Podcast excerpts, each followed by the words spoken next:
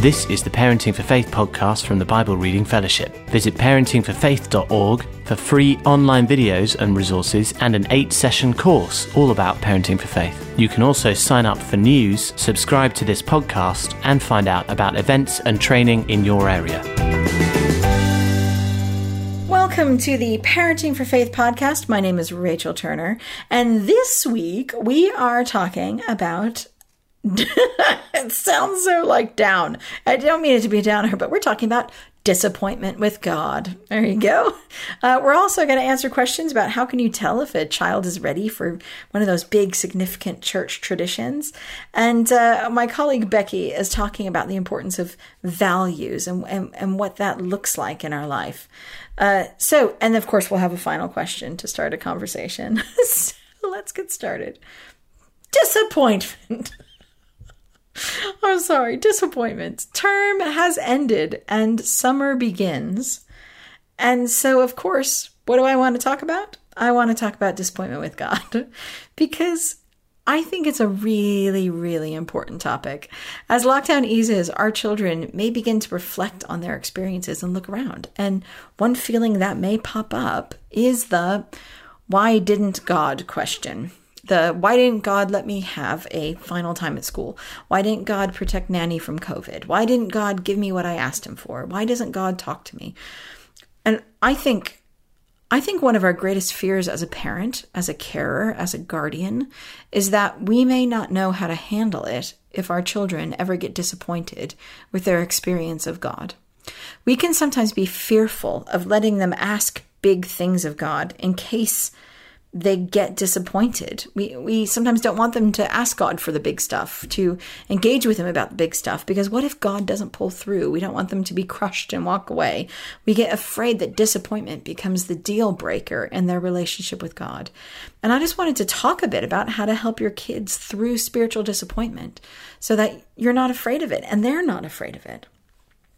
First of all, I wanted to say it's a good thing. I know this sounds really counterintuitive, but it's a good thing when our children are disappointed with God around us.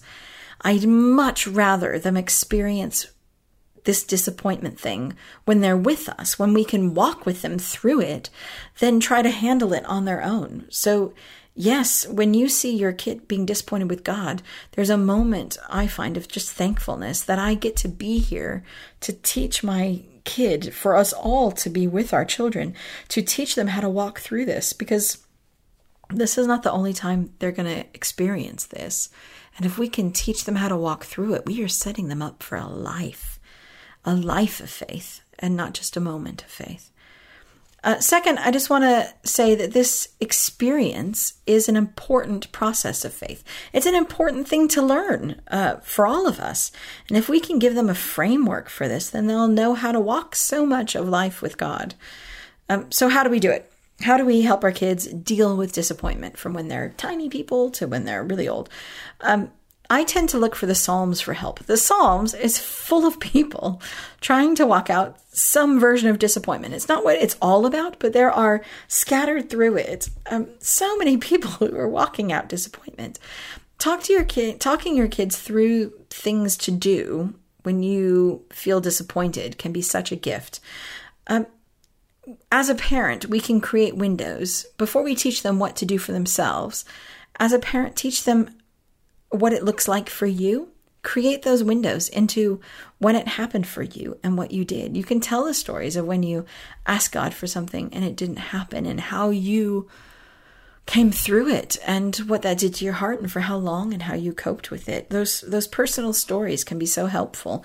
And when you're going through something side by side to say, are you feeling a bit disappointed? Because I am. To name it and help your kid know it and see how you're choosing to walk through it is so significant. It can also be really helpful to frame for them that it's normal to experience those feelings and that people in the Bible and in life that we know deal with those same feelings, and they all have their own ways of coping with it.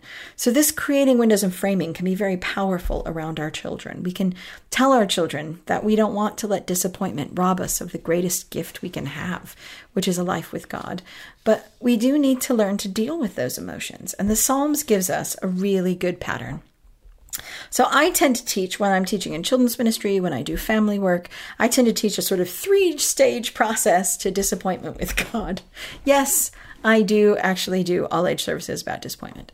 Uh, and so these are the three stages that can be really helpful to just have in our back pocket if we need it. One, Tell God how you feel. So often, our children or teens experience that confusion or disappointment or or they disengage from God when something doesn't work out the way they thought.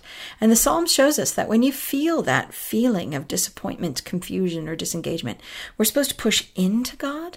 For instance, Psalms 10, Psalm 10 starts off with this really long rant of the writer calling out to God saying, "Oh God, Oh Lord, why do you stand so far away? Why do you hide when I'm in trouble? And then goes on to rant for like nine whole verses about how bad the situation is.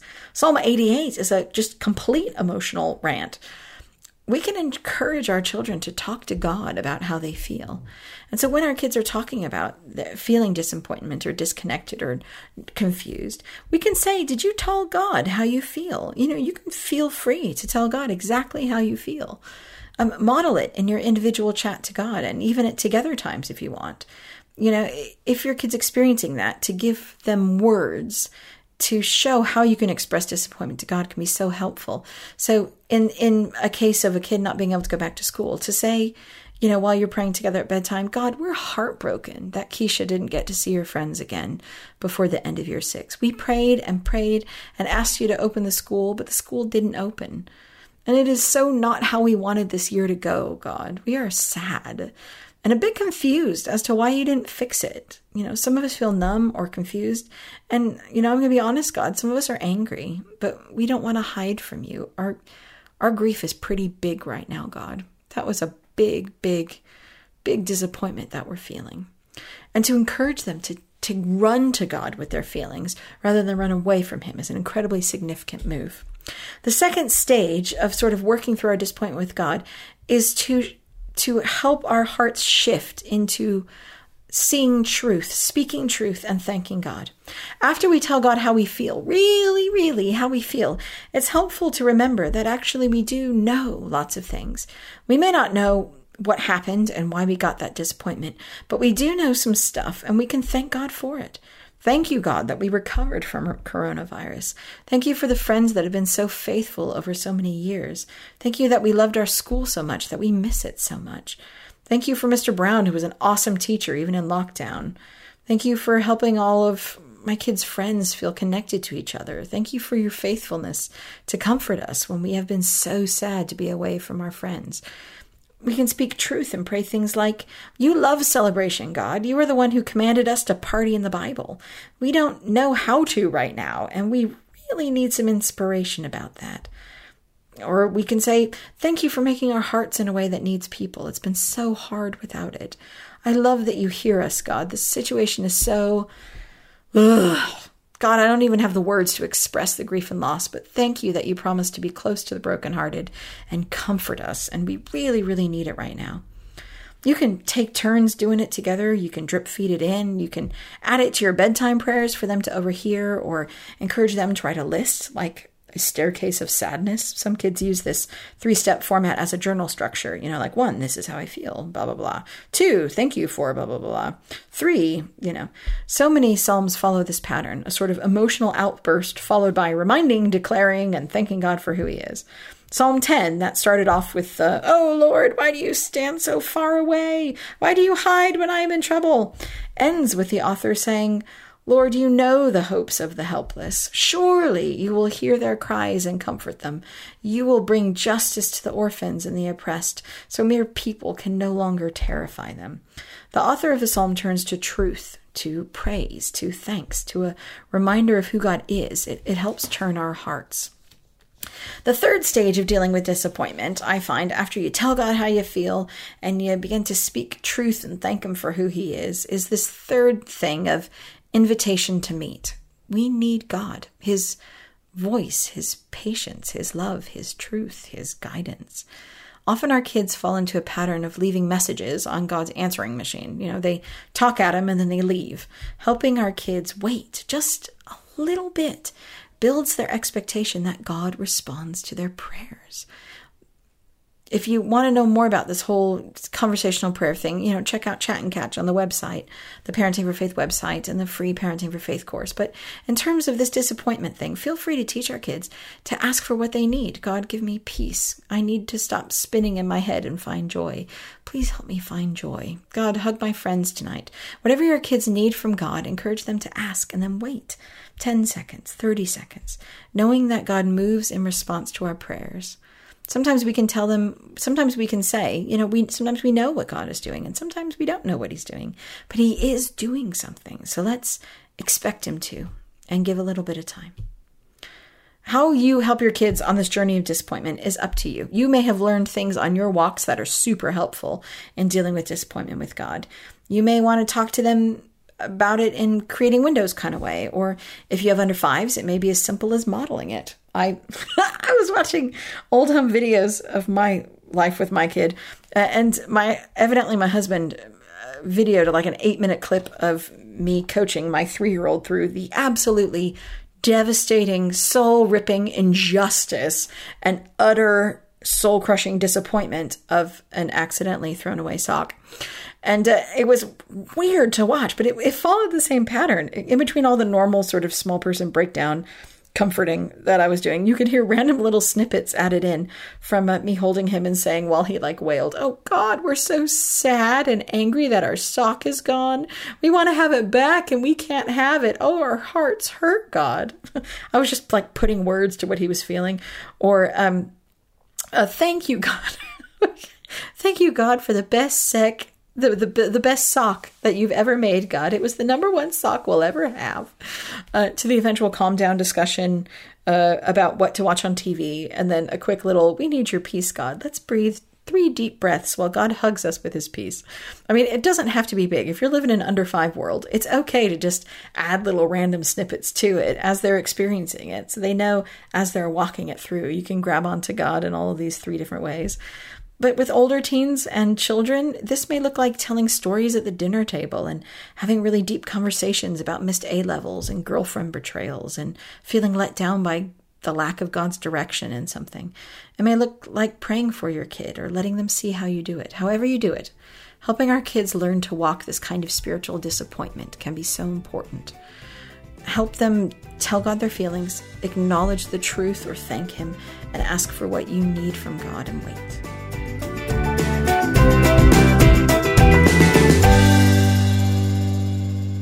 Right. Uh, for our question today, uh, we had a question which I, f- I find interesting. It's sort of like a, hey, remember when we all went to church question? Uh, but I think it's a really important one as we consider the sort of going back and getting back in the groove, which is this. As lockdown ends, church services and traditions are opening up again.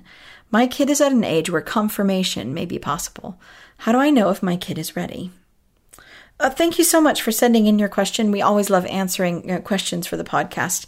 Uh, and if you send them in, we will absolutely answer them in the podcast. So please do uh, send them in through the website, just through the contact us page. Um, for those of us in a different churchmanship, uh, what is confirmation? Uh, confirmation is a moment in often Anglican or Catholic church traditions where people, often in their early teens, have the opportunity to say, yes, this faith is my faith, to confirm and publicly declare their faith. Other churchmanships have traditions of full immersion baptism, where children or teens can declare their faith as their own. And so, how as a parent can we know when it's right to encourage our children into something like this, a public declaration of their faith through some sort of traditional act? Um, I'm also going to throw communion in here because you know, it's also a, a, moment where we decide when our kid can do this. Um, I'm aware not every churchmanship practices traditional sacraments. Um, shout out to my Salvation Army friends. I love you. Uh, and others. But most of us have moments of helping our children, no matter what tradition you are, of helping them take their next public steps of faith and ownership. And as parents, it's a great question to ask ourselves. I really like this question because I agree that it is the parent's, carer's, or guardian's role to help a child come to the decision to do something like this. Um, often we can feel like we're sort of helpless to the church until the church brings it up. But I want you to feel powerful to have these conversations with your child.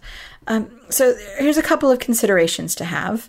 Um, one, it's really helpful to know your church's policy. Churches have often specific age markers, and they sometimes vary according to regions. So I know some churches who do, you know, communion at six, and others not till twelve, and some people do confirmation at fourteen. And it's just helpful to talk to your church leadership and find out sort of what's available and when it's available and what courses you need to go on and just sort of getting a sense of it so that you just have it in your head before you have to decide.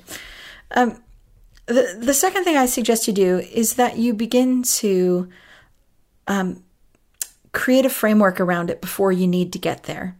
Uh, no matter what your tradition is, you know that there's you know these opportunities coming up. Start talking about it now, not because your kids are ready, but because you want them to have a framework in which to step into it. Um, create those windows in your life and frame about the tradition way ahead of time. If you think it may be coming up in the next few years, you know, take your kids to a confirmation or a baptism or communion or whatever. You know, watch it and frame it and talk them through it and say, "Ooh, look what they're doing and why do you think they would choose to do this and what difference do you think it makes in their life?" Tell your story of your significant moments um, within church. Attend other people's and talk about what it feels like. Just make sure that you both share an understanding of what it's about and why people do it. So by the time you get to do you want to do it, uh, you feel like you've done all of that talk already. That can be really helpful. Um, another thing is really helpful is to help them know what the next step is. Um, so that it's not just dependent on the church putting out the notice going, hey, anybody want to do confirmation? But actually telling your kid, you know, every this is a thing that's on offer and if you want to do it this is how you take your next step and say because most of these traditions are about them wanting to take the next step. And so if you always tell them what the next step is then they feel powerful to do that. And so maybe it's that you without telling them just regularly talk about it every time it comes up at church to say oh they mentioned it and that's really interesting. Or maybe once a year on their birthday you mention it. But other times you can just say you know at some point, you may, we've talked about confirmation or communion, at some point, something inside of you may say, I want to do that. And when you feel that, feel free to talk to me about it and we can chat about it. Doesn't mean you have to do it, but you can come to me and say, Hey, I'd like to find out more. I'd like to see something. Or if you want to talk to your church leader about it or youth leader, you can do that too. You can always say, I think this is what is next for me because this is about you and God, and that's exciting, and I'm here to help you. So just give them the power to do that. And the last thing, I guess, is to have your own sense of what you want to see. You know, you know this kid. You know what they need spiritually and what's a fluke and what isn't. And so only you will know if you're like, yeah, I want to, I want my kid to say it and then I want to see if it sticks. Or if you have a child who is having a wave and you're like, yes, let's jump on board this thing right now. Some of us are going to want to say, yes, that's fab. Let's do it immediately. And some of us are going to want to say, wow, that's so interesting. Let's investigate and get on the next exploration course. And if you still want to, you can do it not the next time, but the time after so we can have a time to watch it and then a time to do it. Um, or other times we'll want to be like, that's wonderful. It's next month. Let's sign up immediately. It is up to you to feel it out, but it's helpful if you think ahead of time what you are looking for in this particular child and what you think the value of this tradition is for them. If you disagree with the timing, it's okay to be a parent. If your five year old wants full immersion baptism, there are churches who will happily do that. But if you think, no, I want you to be older, then that's okay too. But before you just shut it down, you know, have a good think about your reasons and your way forward so you can communicate clearly. You know, there's a big difference between, nope, you're too young, you don't understand, and wow, this is a really big moment and it's something that I want you to remember forever. Every day we make decisions to live for God and say, I'm with you, God. And I love that you want to say that every day to God. And it makes me kind of want to cry with happiness that you want to do baptism now, too, to show everybody. But my job as a parent is to pick when things are the perfect time for you. And I think that I want you to be a certain number of years old before we let you make that next church step. But that doesn't mean we can't have a big moment right now for you to say to God and everybody, I love God and I want to be with Him forever. So, woo, let's make a cake and invite five friends over. And you can tell everyone what God means to you and why you want to follow Him forever. Sure. And then when you reach a certain age, then we can talk about doing full immersion baptism. You are the parent. Whatever your tradition is, whether it's confirmation or communion or baptism, know your church's policies and timings so you can be aware. Create windows and frame for them the ideas and traditions, the whys, and what changes about it. Create a next step for them to be able to step into it and trust you. Trust your parents' instinct and value and treat each kid as their own person on their own spiritual journey, and you'll figure it out just fine.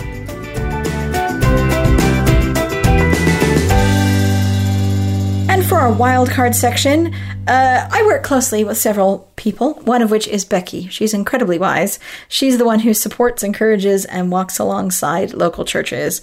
And she's been pondering about the concept of values and how that ties into parenting for faith. Here's Becky. The other day, I came across an online assembly which promised much but turned out to deliver little. It was on the value of something or other, maybe like resilience or kindness, something like that. And I jumped onto my high horse and metaphorically galloped down the road. You see, assemblies were my thing. Before I worked for Parenting for Faith, I was a children and families worker for nearly 10 years. And in that time, I delivered over 400 assemblies. And about five years into the post, there was a new craze values assemblies. It's a really nice idea you explore great values you'd like the kids to have, and this helps them grow the value in them. So you end up with a school full of kinder, more resilient, more courageous, more trusting children. But what I noticed after a while was was that essentially most of these assemblies ended up being about how to behave. Be kind, persevere, you can do it. Be brave, tell the truth. The core message the kids heard was this is a good way to behave. But I'm not sure any of those assemblies really helped the kids to change. Because I remember how hard that is. As a kid, I had a really annoying little sister, and I had to be kind to her. It was the backdrop to most of my early childhood. Be kind to Sarah. Share your toys. Let her join in. Oh, it was so hard. I had to grit my teeth and be kind. Now, don't get me wrong, it's important for kids to know what's right and wrong and for them to be reminded of the values and character traits we want them to learn and grow in. But somehow, for me, being kind to Sarah was just about behaviour, having to do something I didn't really want to do because it was right and because my mum could be quite scary. And it wasn't until I worked out what was going on in these values assemblies that I realised why. Well, going back to assemblies, one year the school put up a display in the hall all about the values they were exploring that year. It was a big tree. You know how they cut them out of paper and staple them to the big boards? There was a good, strong brown trunk with these skillfully cut branches and lots of kind of like green, fluffy cloud shapes to be the leaves. And then there was a big, shiny sign at the top saying, Our values. And what happened was that each half term, a child would be picked in assembly to come and put that term's value on the tree, and it would be like a big, big apple that they stick on the tree with that value written on it. So you'd end up, the theory was, with a great visual reminder of the values school was going to grow in the children that year perseverance, justice, compassion, trust, love. You get the picture. And it is a really nice idea, but the problem was that as the year went on, the paper apples began to look a bit tired and started to curl at the edges. And to be honest, those apples did not look very healthy. And then I realised these assemblies weren't growing values in the kids, they were sticking values to them. For an apple to stay healthy, it needs to be connected to the tree so it can receive nourishment and support. And I realised that when you teach values without helping kids connect to God, it's tough for the kids to really change. You're not growing a value in them, you're sticking it to them and telling them to be that thing. So, school would do an assembly on courage, which typically would go like this David was only little, but he knew God was with him, so he went out and fought the great big bully. So you can be brave like David. Next time you're scared, think of David. You can be like him. That is a bit shorthand, but really, I've seen this done and written down a good number of times. But the real question is does knowing David was brave make you brave? Not really. It might inspire you, But what those versions of the story miss out is exactly why David was able to be brave. Because he was walking out to face Goliath hand in hand with the great God who defended him before and who told him that they were doing this. David's courage came from a place of deep connection with God, where he spent time with him and heard his voice, because God had grown courage in David. So, what's this got to do with us and our everyday parenting? Well, around the same time as these values assemblies started, I heard Rachel Turner answer a question that went something like this, and I think this might be every parent's dilemma. The question went, Should I make my child apologise when they've hurt their brother? And I'm like, Oh, nice question. Yes, they should apologise, but then will they mean it? Ha, good question, my friend. And Rachel's answer totally impressed me. I'd not seen it coming at all. She said, Nah, send him to the loo so he can connect with God about it. I have to admit, the next time I lost it with a family member, I did just that. I went to the loo and chatted to God. And once I connected with him and heard his heart, I went out genuinely sorry to ask forgiveness. My anger had gone. I'd heard God's heart about forgiveness. And suddenly, becoming forgiving became easy. And as Christians, we long to see values like the fruits of the Spirit shine in our kids' lives. We want them to be honest, courageous, joyful, kind, all those brilliant things God has for our kids. And what I've learned is that the best way to be transformed by God is to connect with Him, spend time allowing Him to nourish and support me, and then those values kind of grow organically. And so, what I've discovered is Values isn't about telling kids how to behave, it's about helping them connect with God, the source of all those good things, so He can transform them from the inside out as He grows those values in them. And that might be through chat and catch, or reflecting on a Bible story, or sharing stories of times when we've been trusting or courageous and where God was in that. Or it might be about asking George how God helps him be so patient, or Auntie Billy what kept her persevering after her husband died. There's still a place in my house for tell the truth, be patient, but now I'm seeing those as reminders of what's good rather than tools to help them grow. And to be honest, I keep reminding myself I need to connect with God. This isn't just for the kids in my life, it's for me too.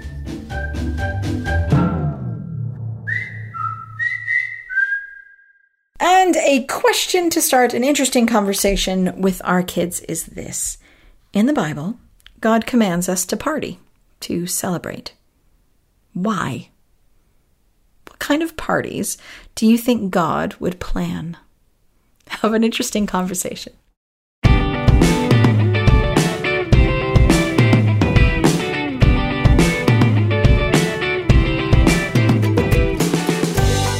Thank you for downloading the Parenting for Faith podcast. A new episode will be released next week, and why not look at parentingforfaith.org to watch the free eight session course, to get in touch, or to find out about training and events near you.